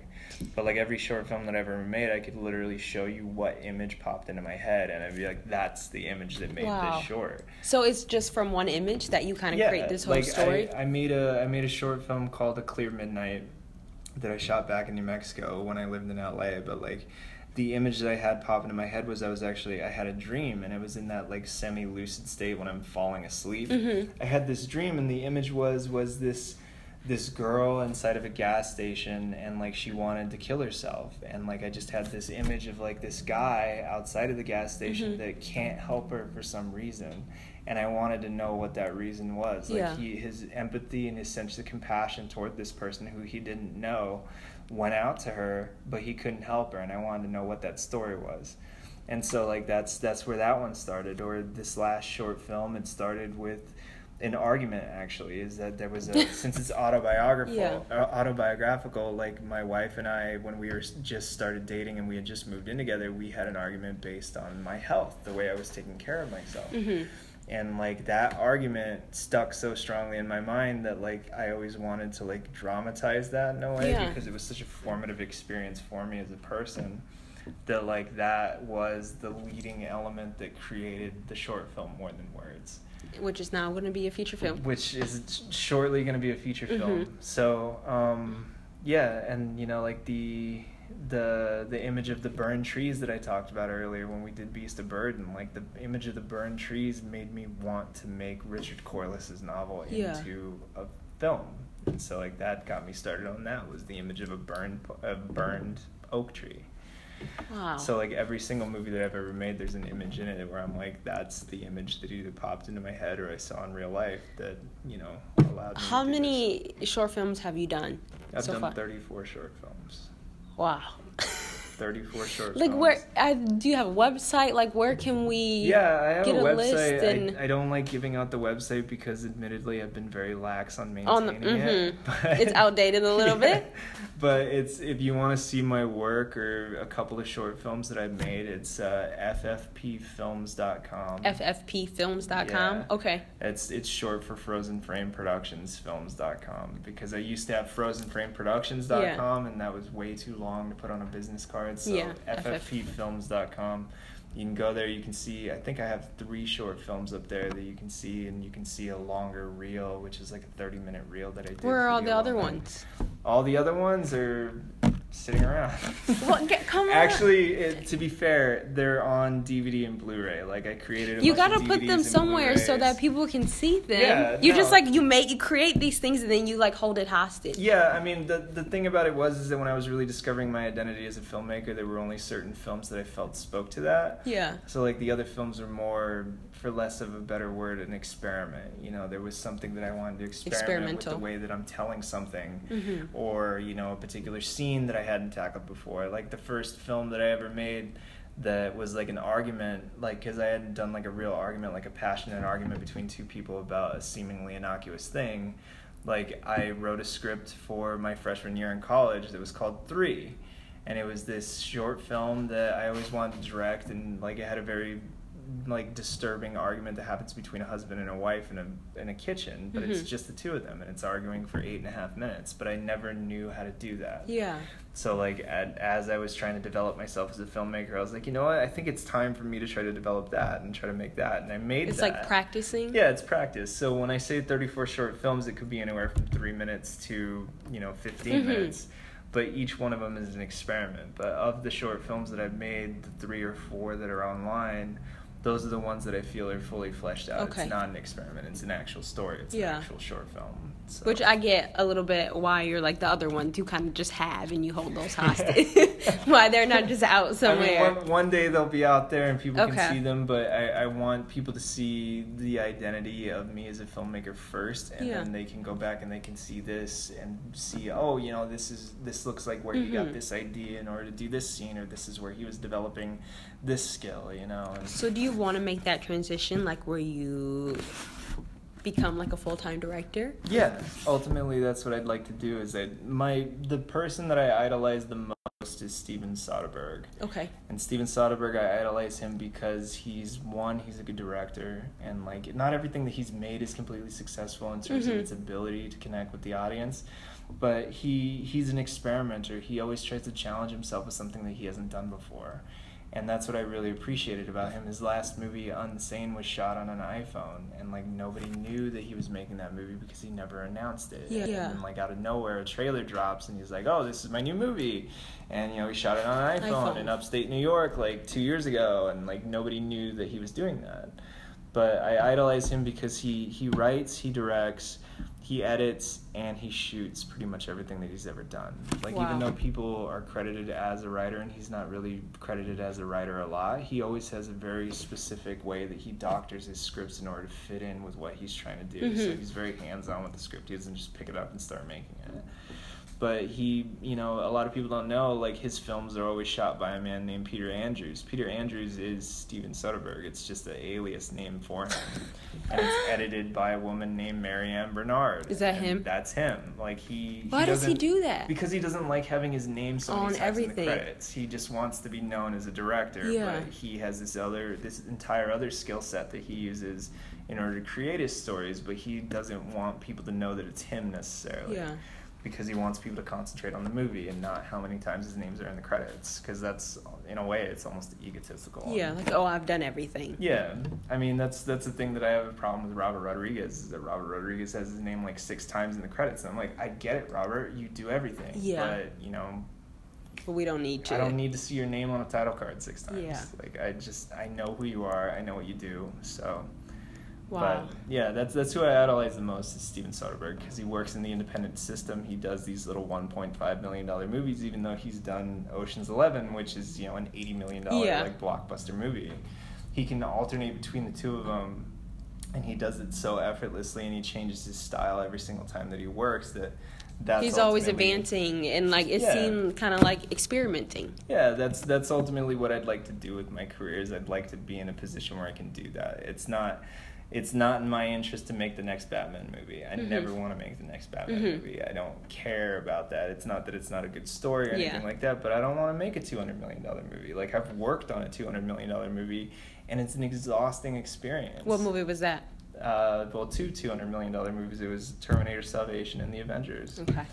So and both of those movies were exhausting to work on because there's so much work that needs to be done in order to make a superhero flick or an action movie that like you you get to the end of it and it's a really long experience. It's not a six week shoot; it's a nine month shoot. Yeah. And you get to the end of it and you're like, I I mean, just, uh, I'm gonna take three months off. Because Yeah. it took everything out of you in Yeah. order to make it, and I don't, I don't want to ever put people in that position. So I don't want to be that guy to make the two hundred million dollar Yeah. movie. But I mean, I always said that if I ever went crazy and I had a bunch of money, what I would do is I would do a two hundred million dollar version of Dante's Inferno, and I would make it as violent and like as disturbing as when I read the book, because that that book greatly shaped who I was when I read it because of the way that I viewed, you know, spirituality and what I believed about, you know, God and everything like that. That if I ever lost my mind and wanted to do something like that, you it would be do it based on that. like if I lost my mind and I was gonna do two hundred million dollars, it would be that. But you know, I mean, beyond that, I never. I always want to work in that twenty to sixty million dollar Okay. mid-budget movie range because that's that's something that's rapidly diminishing in today's day and age. Is that everybody believes that you know the next big tent pole is the way to go because you can make a billion dollars off of one movie. Yeah. And everybody's searching for that idea. But the problem is, is that when you're pushing it out there so often, every summer you need that billion dollar movie, that you get tons of sequels because you can't come up with a brand new idea unless That's true. Like that's we're gonna do part two dollars. part three. Yeah, and then there's the prequels and the offshoots and like, and you know they're Nothing starting original realize, anymore. Well, they're starting to realize that there's like a franchise, like um, there's franchise exhaust, exhaustion. That people don't want to see a eight Hunger Games Yeah. That, that that movie's already played out. Like you know, go and do something else. Yeah. And but the the studio system has gotten to the point where they just want to do these two hundred million dollar movies. It's either the one million dollar horror movie that makes fifty million dollars because everybody loves it, and Loved it's it. gory and whatever, or there's the two hundred million dollar like So they can make a billion. movie, so that way they can make a billion dollars. But like the mid budget movies are diminishing. And it's a shame because so many great movies are in that mid budget Middle. range. If you look at all the greatest like mid budget movies ever, The Shawshank Redemption was a forty million dollar movie Mm. you know, The Green Mile. I don't mean to bring up Frank Darabont twice, but The Green Mile was a forty million dollar movie, and like you know, it, it it's it's this whole diminishing system of you know mid budget movies that really are where the ticket is in Hollywood. Like, just because you make a forty million dollar movie and it only makes one hundred and fifty doesn't mean that it That it was a, yeah, it doesn't mean it was a bad movie. But if you make 10, 40 million dollar movies a year and they all make a hundred and fifty or they all make a hundred million dollars, that's your billion dollars. You Yeah. made your billion dollars for the year, but you didn't have so much exposure because Mm. you know, oh, let's make John Carter from Mars. Let's put Yeah. two hundred and fifty million dollars into an idea that hasn't been around since the nineteen fifties and Yeah. hope people latch onto it because Avatar came out the year before and oh, it's in three D and it's got space aliens yeah, and nobody cares and nobody sees it. they don't care now anymore. you're on the hook for a mil- or you know six hundred million dollars that you spent on this one idea and it didn't make it back. Mm. Like if you spend twenty million dollars on one idea and you make a really good movie and people respond to it, you'll get the big box office. Yeah. You know. like um like going back to when you were talking about like minorities and stuff in film um i used to watch you know like love and basketball all those kind Yeah. of movies and I would hear a lot of actors like Taraji P. Henson, they would speak out Mm-hmm. and say, like, our movies, like, say we only spent like 10, 20 million dollars, but they might make 100 or 150. Like, the amount of money we spent to make this film and the amount of money we made back on it is like a big investment. Like, Yeah. that movie did really well, but like, maybe the higher ups don't look at it that way. That Yeah. that movie did well though. Like Yeah, the amount I of money mean, it cost. I think that I think it's being proven more and more every year, and unfortunately, it's being proven with the horror genre. But like that, you can make a twenty million dollar movie and make two hundred million off. yeah, like just because it doesn't make a billion, like that. Well, like Get Out, right? Yeah. Like Get Out is Oh, one of yeah. the most critically acclaimed movies of that year, and like It it was was, so so, successful because it was a twenty-five million dollar movie. It was a twenty-five million dollar movie, so the exposure to the studio wasn't very far. Mhm. And as it started gaining the word of mouth, because it's a good movie, that you know it started getting Yeah. the repeat box office, and that's how it made all of its money that it did. Is because it's a good movie and that it had a small exposure. If they made Get Out for two hundred and fifty million dollars and they put all the visual effects in it they possibly could, I don't think it would be the same movie. it wouldn't be the same movie number one, but it also wouldn't have made as much money as it did. Mhm. The the profit value would be significantly Yeah. less because you know Get Out isn't a billion dollar idea. You know, like it is a great movie, but it's not going to make a billion dollars. Yeah. But you know what? It's going to make three hundred million, Mhm. which is a lot of money. A lot of money. yeah, it's a lot. So that's that's like the short sighted thing in the studio system that like I really think needs to change. And like the mid budget movies were always the movies that I enjoyed making the most. Yeah. Like when I worked on mid budget flicks, those were always my favorites to work on because my wage was like it was a major. mm-hmm. So I got paid my full rate. I never felt like I was getting cheated. And like, you know, ultimately the product came out good and it ended up making some money. Mhm. And which means that the producer who may have hired me would be like, "Oh, Gabe, you know, I'm making another one. You know, let's Yeah, go do this." like, and that let's do the means that I one. get more, mo- you know, more time and more Yeah. money and more jobs. But like, if they keep making these two hundred million dollar movies, they're not going to hire me for a two hundred million dollar movie to key it. Like, Yeah. they're going to hire Ray Garcia or they're going to hire, you know, Mitch Lillian, which they're great guys. I've worked with both of them, but like, they're going to get those jobs because those are the jobs that they do. Yeah. You know, and like, but to have those two guys play all the time while the rest of us are like, oh, you know, I, I guess I'll take this five million dollar movie and get paid like less than I normally Who would. are those two guys? Are they? Mitch Lillian is a fan. He's he's basically the Tom Cruise of key grips. Okay. Like if you if you go and you Google him, like you'll pull up his resume and you'll see that he his main cinematographer that he works with is Roger Deakins, and he's done everything that Roger Deakins has been doing for the last twenty years. So Mhm. all the Coen brother movie Coen Brothers movies, he did Blade Runner, which you know won the cinematography Yeah. award last year. Um, you know, like Mitch is a, a big dude. And like, uh, but the thing about Mitch is that he's a super sweet guy, and you wouldn't know it when you meet him. He's like, Yeah. He's so chill, and like, you know, I love Mitch, I really do. And Ray Garcia is a big West Coast key grip. He's done all of Christopher Nolan's movies. Oh, so wow. like, he did The Dark Knight, he did Yeah. Interstellar. Like, he's he's a big dude. But like those are big movies, and that's what those guys thrive on is big movies Yeah. like that. But you know, again, going back to it, even on this side of the industry as a grip, I don't want to do a two hundred million dollar Yeah. movie. You know, It's like not your uh, the forty million dollar movies are great. It's a manageable amount of work. I still feel rewarded. I don't feel like I'm beat up when I go home. After you're not like, oh, I can't work for another. like, you know, you're not like, all right, no work for about three, I four never, months. I mean, every there are frustrations obviously with every movie, but like I never on the forty million dollar movies, I never got to that point where I was just like so frustrated that I felt mentally and physically exhausted. exhausted. And that's what happens on those two hundred million dollar movies. It's just it's It so takes everything out of it you. Takes everything out of you that like you really hope that it does well. yeah, you're like, it better. It's like you know they made a movie in New Mexico called Cowboys and Aliens that was a hundred and eighty million dollar movie, and like it was you know Harrison Ford and Daniel Craig. How and they're it like, do? We got Indiana Jones and we got James Bond. Like how how could we not make a billion dollars off of this idea? And it failed. yeah, don't, I've, I haven't heard of it. That doesn't mean anything, but It's it's it's a bizarre experience. It's literally Cowboys and Aliens. Like it's it's everything that you think it is just by that title, but it's it's really entertaining. Like you Yeah. should check it out. But it's uh it's not like a good movie. Okay, it's not but like it's just funny, idea. and- it's, and- it's fun to watch, you know, and that's that's exactly what it is. It's a forgettable, watchable movie. Movie But that they should know, not have I'm- spent that much money on. I've seen it once. I'm probably never going to see it again in my life. And Mm. that's the thing is that if you talk about long term cash value, I never bought the Blu-ray, which I'm the kind of guy that I buy the Blu-ray, and then when they come out with a special edition You of a movie that. I really like, I buy that too, and they get the double dipping off of me all the time. And I'm On like, this one, not at all. no, on this one, not at all. and that's the thing is that it's a two hundred million dollar movie or one hundred eighty million dollar movie that they dumped all this cash in that didn't have a good story, and like me being a cinephile and I watch everything I possibly can, Mhm. I'll never see it again because it's not a good movie. But, Wow. You know. That's that's what the studio system needs to change. Is that they could have made Cowboys and Aliens for forty million dollars. I know they could have. Yeah, it's It like would- you you telling me that it needed to be a hundred and eighty million dollar yeah, film. It, it always blows my mind whenever I see inflated budgets. Like the last uh, the last James Bond movie cost three hundred and ten million dollars to make. I'm like, why? Why? Like Quantum of Solace was made in 2006, which was only 12 years ago, and that was made for 125 million. Are you really telling me that you've almost tripled the cost of production Yeah. in 12 years? And it's just the idea of like making a bigger movie and like more expensive visual effects and more Yeah. expensive stunts and like a grander spectacle, but they're not concentrating on the story. Story, yeah. And it's like It know, might look cooler, but the story Yeah. itself isn't any when I better. was in film school, they said, you know, there's two things in stories. There's there's story and there's plot.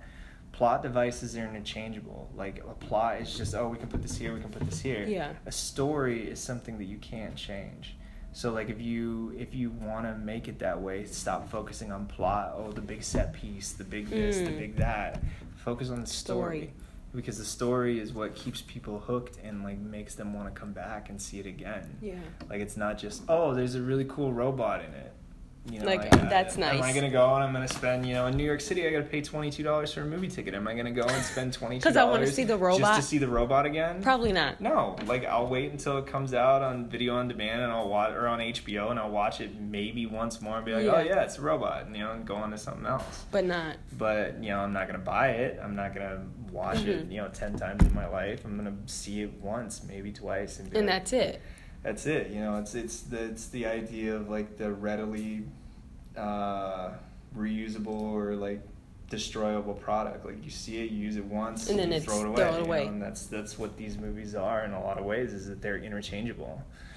And They don't can- really mean anything. Yeah, they don't mean anything. I mean, I, I saw Thor: The Dark World in theaters, and because I liked the first Thor movie, and I honestly couldn't tell you what it was about The second one? because I saw it and it was so forgettable that like even though that was only like maybe five or six years ago, I cannot tell you a single scene in that movie even though I saw it. Because it's so interchangeable. Yeah. Like there's there's nothing in it that really grabbed me and you know, that's the unfortunate thing is that every movie that ever made a huge impression on me is inevitably something that's in that mid budget range. And Yeah. that's really what, you know, made me want to be in that range. is It was like there's enough freedom in here that I can see people doing something really original Yeah. and it's You not think so those low budget movies that it mean like, something more? yeah it's it's like they they have enough money to like do what they want like um i just saw last night i saw uh sorry to bother you and like that's that's a movie released by Annapurna Pictures and Annapurna. I've heard by- about it. Yeah, Megan Ellison runs that company, and like her dad is like a multi-billionaire, like, and he just he ended up giving his daughter and his son like a, a few billion dollars each, and said, "Go do whatever you want." And, and she. Megan decided to start a film studio. But like Megan's idea was is that she wanted to give money to people that had that idea that it you know and they're usually established directors but they had that idea that's really weird but nobody would finance this picture because they can't see it Mm. being a 200 million dollar movie But she she's would. like you know what go make it you know because it's something special go check it out and her first year that she released movies which was in 2012 she got something like 18 oscar nominations between all the movies that she put out wow. and she had three best picture nominees and i'm like that's her first year as a producer she's doing this because like she had she could see that somebody had an idea but they were restricted by the studio system which was oh it needs to make 200 million dollars let's change this to this this to this And they you know. change the story. they change your story and then it comes off as being you know derivative of everything else so but you know i saw sorry to bother you last night and like that movie is so bizarre like but it, it seemed like boots riley of uh what's the, what's the name of the band that he used to be a part of uh the coup yeah boots riley of the Mm. coup like it's his first time directing. He's never directed a movie before, but like he's an artist. He's Yeah. been around and like his his Was music. it cool? It was cool. It it ended up in a place that I had no idea it was gonna end up. And like when it got there, I remember I was sitting there. I was like, "What the hell am I watching?" but I was intrigued by it. I was saw like, an interview with Charlemagne the God that said the same thing. Do you know who that is? Yeah, yeah. So he was saying the same thing, like, I don't know what I just watched. Like, what was that? like, he couldn't even explain it either. I He- couldn't explain it. I just I just ran into our uh, our A camera first AC Corey Mhm. at the movie theater when I went to go see this movie Leave No Trace. And I was like, "Oh, last night I saw this movie. Have you seen it?" And he's like, "Yeah, I saw it." I was like, "We, we gotta talk. I gotta talk Yeah. to somebody who's seen it because I, I, I don't know how to like decompress from Mhm. it. It's it's such a bizarre. have to watch it film. now. It's such a bizarre film, and it examines like an African American's like place in American society Mhm. but it does it in such a way that it's like I, I really don't know how to explain it. I saw it and I was just I was so shocked by it. I was just like this is this is so weird. Yeah. Like, but I loved it. I thought it I thought it was really interesting and I thought I liked seeing these original ideas of shit that I've never seen before on screen and That's like the power of filmmaking. yeah, like and that. examining that the African American diaspora from a different lens, like I really like that. And that's the thing is that I the the main reason that I stay in film is that I believe that filmmaking is one of the art forms that can change people's lives. Like I can point to several movies in my life that it changed my mind and my life about how I was thinking about certain issues. Like what films? Well, like you know, when I was when I was growing up, and I don't mean to denigrate my parents at all, but like when I was growing up, I grew up in a very strict like Christian conservative home. We were Mhm. very right wing and conservative, and like growing up in a religious community, I had the the opinion that a lot of religious leaders and communities do that homosexuality is a sin. And I remember that I saw Midnight Cowboy when I was 14, Mhm. 13, 14.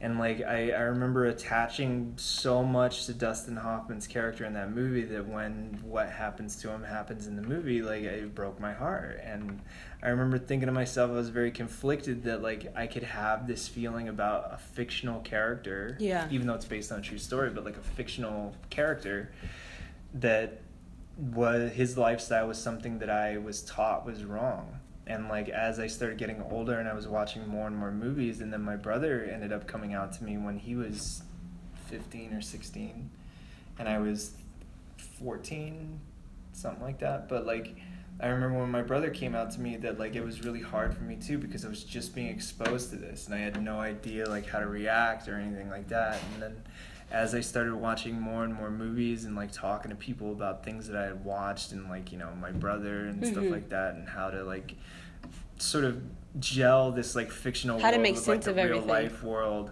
like that that really opened up my mind in a very positive way and I can like very confidently say that know, I mean, Midnight Cowboy is kind of a very controversial movie even to today, but like it, it very much shaped what I thought. It made me start thinking about it, and it made me mm-hmm. start evaluating my own opinion and my own way of like dealing with people and why I was treating people that way. Yeah. And that was like that was a very like formative film for me in that way. And then American History X greatly shaped me in a lot of ways too, because watching that, you know, like I was exposed to it made me look at myself in the way that I was I was forwarding a lot of these like racial microaggressions that were taught to me as being an American citizen. Yeah. There's like this undercurrent of racism that's in everything that's out there. And I would, you know, I would tell, you know, like a racist joke when I was younger or whatever, but it made me reevaluate why I was doing that and like how I perceived myself as a Hispanic male and like Mhm. What it meant to be a Latino in America and even what you know my African American friends are going through and like anything that I may have like said that may have been offensive to them and it Were made you making jokes about your culture or other people? my culture and other people. I didn't see a distinction. I just I thought it was a funny joke and like I would just say the joke and I wouldn't even I wouldn't even think of why I was saying the joke or Mhm. why it was funny. And then as I started stepping back and realizing, you know what, it's not funny what I'm saying. The reason why people get a laugh out of it is because it's sick. Like, Yeah. And people are laughing at it because it's sick. And like that's something that, you know, it made me change my perspective on the way that I was treating other people and the jokes that I was telling. That movie made a great impression on me. And then American Beauty made me reevaluate how I viewed death because like my uncle died two years after that movie came out, and like the, what I really took from that and watching that creator's TV show Six Feet Under, like that really greatly helped me like process my Mhm. uncle's death and like not having him around and what that means to die and like so a, a lot of a lot of movies that I'd seen over the years had like greatly shaped me as a human being Yeah. and like what I believed. And then especially when it comes to geopolitical stuff, you know, like everything from the third man to the Manchurian candidate to you Oh, know I love that movie. any anything that you can think of in between like those movies shaped how I thought about politics Yeah. Or like the American justice system with you know Twelve Angry Men or To Kill a Mockingbird, like that Yeah, that those are- shaped me as well. And like as I started watching more and more movies, I realized how many of them are applicable to And how powerful today's they are. society. And when I started considering like the overall film history of it all, like where these statements came from, what was happening in that culture when this statement was made, Yeah. like how that translated directly to the screen, or things that were quite literal in the film that were like either poking fun or trying to expose a problem with society that was happening at the time of the making of the movie. The you know that that sort of shaped me, and that film has something to say. Like film in the right hands. I can't remember who said that actually. I should know this from college, but film in the right hands is a weapon. And it's a weapon of truth. Is Yeah. that when you look at something, you can expose it for what it is, and you can tell it how it is. And Mhm. that's that's really why I stay in this industry, Industry. because of that. Like the reason I signed on to Wolf Boy wasn't just because of Chris, is because I liked the script. I like what it had to say about transgender identity. Yeah. And that's why I stuck with it. Is I was just like, you know, I, I could be back in New York and I could be doing Bull. I could be working on Bull again. But Yeah. like Bull doesn't have anything to say. Like it's just a TV Doesn't show have any real to- meaning. yeah, it's just a TV show to for people to watch on a Monday night, you know. But like that, I felt like Wolf Boy. I still feel like Wolf Boy is something that could be very special, and it could speak a lot to a lot of different people, most especially kids with transgender identity Yeah. issues. And that's important, like seeing the exposure and seeing the yourself in the screen, so to Yeah. speak. And that's something that I think that film does almost more than I think other. recently you've seen more films um, cast people or tell stories. Um, I think of people who've kind of had their their stories not shown, like in the spotlight, whether it's more minorities or gays or transgenders. Like we've seen more of those stories come to light, whereas Yeah. in the past. You, you don't see it at all. Like Yeah. people can I- look and identify themselves in that. Yeah, I mean, uh, a movie that I really latched onto the year that it came out was uh, Moonlight. And Moonlight I Ah, latched was- onto yeah. because the reason I saw Moonlight was because Mahershala Ali is in Mhm. it. And I'm a huge Mahershala Ali fan. Like, he's a super nice guy. I met him when I worked on Luke Cage season one. He's the nicest guy in the world. And, like, when I met him and I saw, like, more of his work, I was like, I've always been a fan, but the, after I met him, I wanted to see everything that he had. Yeah. And as I started working through, and then I heard about Moonlight, like I went and I saw Moonlight, and I thought it was a very important movie because it doesn't just, it's not just another gay love yeah. story. Like it talks about uh, homosexual identity as a person of color, and especially in the black community and as well as the Latino community, it's viewed as like you're less of a man, Man. and it's not just like oh it's weird, it's sick, whatever. Like it's it's literally that you are not a man Yeah. because you are identifying as a homosexual and i thought that, that was really important to show that and i that's why i loved that movie but like that that movie really latched on me when i saw it that year Yeah, I like that movie too. and then it last so good. year last year was um call me by your name call me by your name was like it was such an seen that. important you have to see that movie the reason you have to see that movie is that it's a it's a it's a homosexual love story, right? Mhm. But the reason why it's different than every other one is that it's not predicated upon tragedy. Okay. Like every homosexual love story that's on the screen has some sort of tragedy. Yeah. Somebody gets AIDS, somebody's parents don't accept them, somebody gets killed because they're gay. Something. And you know, it's, those are stories that need to be told because it happens every day. But this movie was examining the other side of it, which was that the tragedy in the relationship is is that the two people can't be together at that time. And like it's it's it's universal in that sense because even though it's two men that you're seeing on screen, you may identify as a heterosexual. You can see this love between them, and you can identify the a similar story that you may have gone through with Yeah. somebody that you would once fell in love with but couldn't be, Be with at that for time, yeah. reason. Whether it and be those kinds race of or movies family. are important because they bridge gaps. You know, it's something that even though it may be foreign to you, like you can identify with. In some kind of way, you can look at it and watch it and find something out of it that you can identify yeah, with. I mean, I, I when I when I really started like talking to my brother about his own sexual identity and like what that meant for me, having grown up the way that I did, and like I started sort of expanding my mind and thinking about it. I really thought about it, and it sort of clicked one day is that I don't need to understand someone's struggle in order to empathize with Yeah. it. Like I don't need to be in my brother's situation in order for you to be to empathize To be what my brother's going through, and that was something that like really impacted me was that I realized that if there was going to be any sort of a bridge between my parents and my brother, being that my parents are like very strict Christian conservative and they would have just viewed him as a sinner, that it would have Do they still me not accept it? they are more open to accepting it as Mhm. they were before but like every year it gets a little bit better with them and like it was it was really because i had to stick up with my brother is that in 2000 in december of 2010 my brother like officially came out to my parents. And like my mom and dad freaked out and they emailed me and my brother and they were upset and they wanted to have a family meeting. And they were upset with me because they just moved in with my girlfriend now my wife and that Yeah. was something that also was like very taboo in their opinion so they wanted to have a family meeting and i could see where their perspective was is that they were like losing their kids like to you know the worldly Because of their ideas of what they thought it should be like. yeah, and so like I could see where my parents are coming from, but I told my parents, I said, you know, I'm not going to show up to the meeting, and neither is Michael, because I don't want to sit there for two hours and listen to you rail against Michael for his sexual identity. Yeah.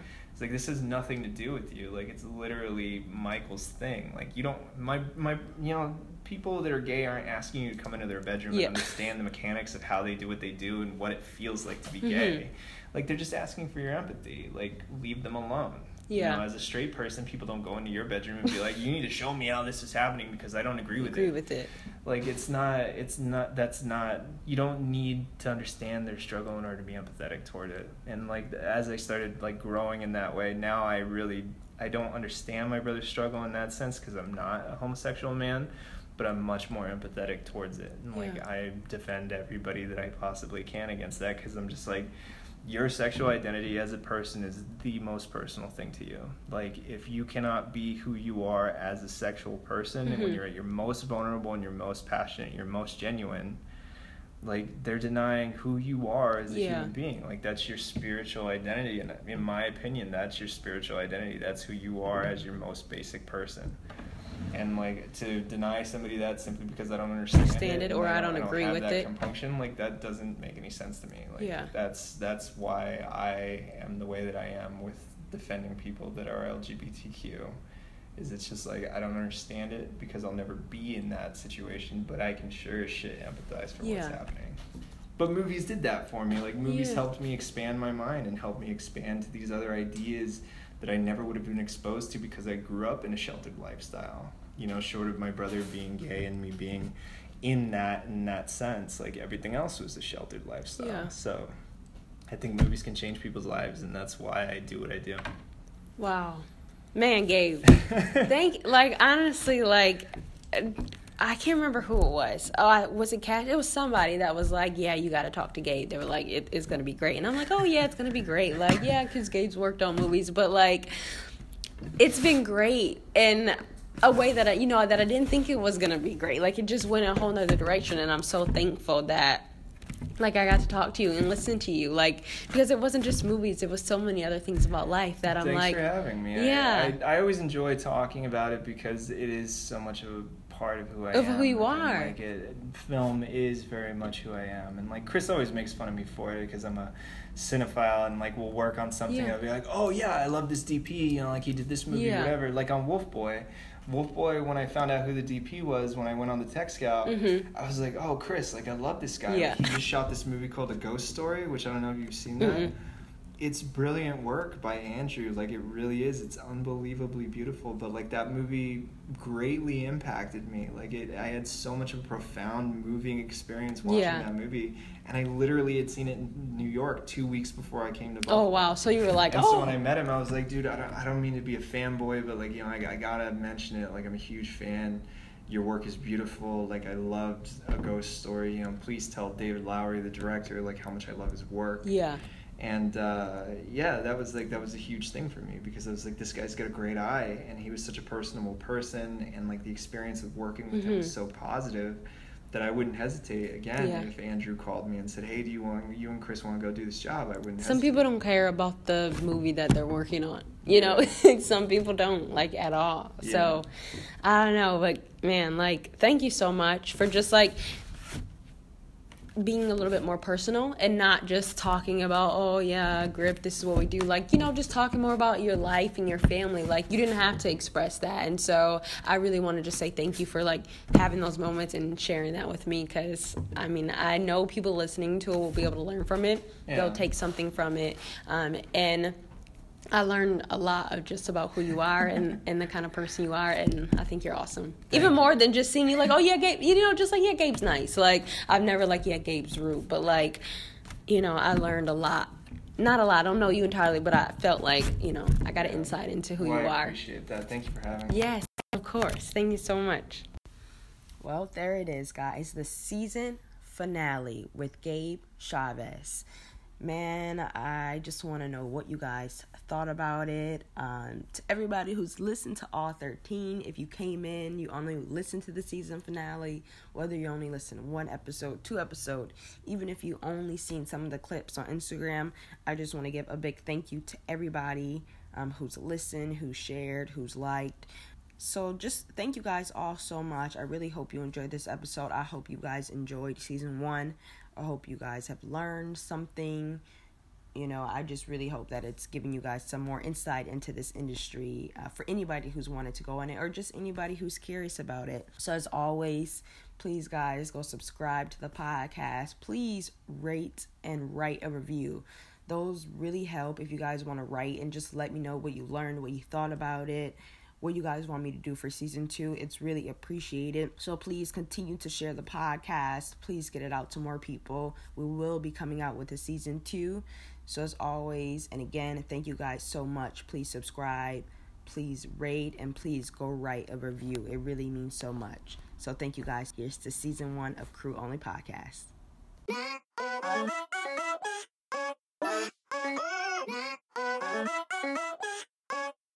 Oh, oh,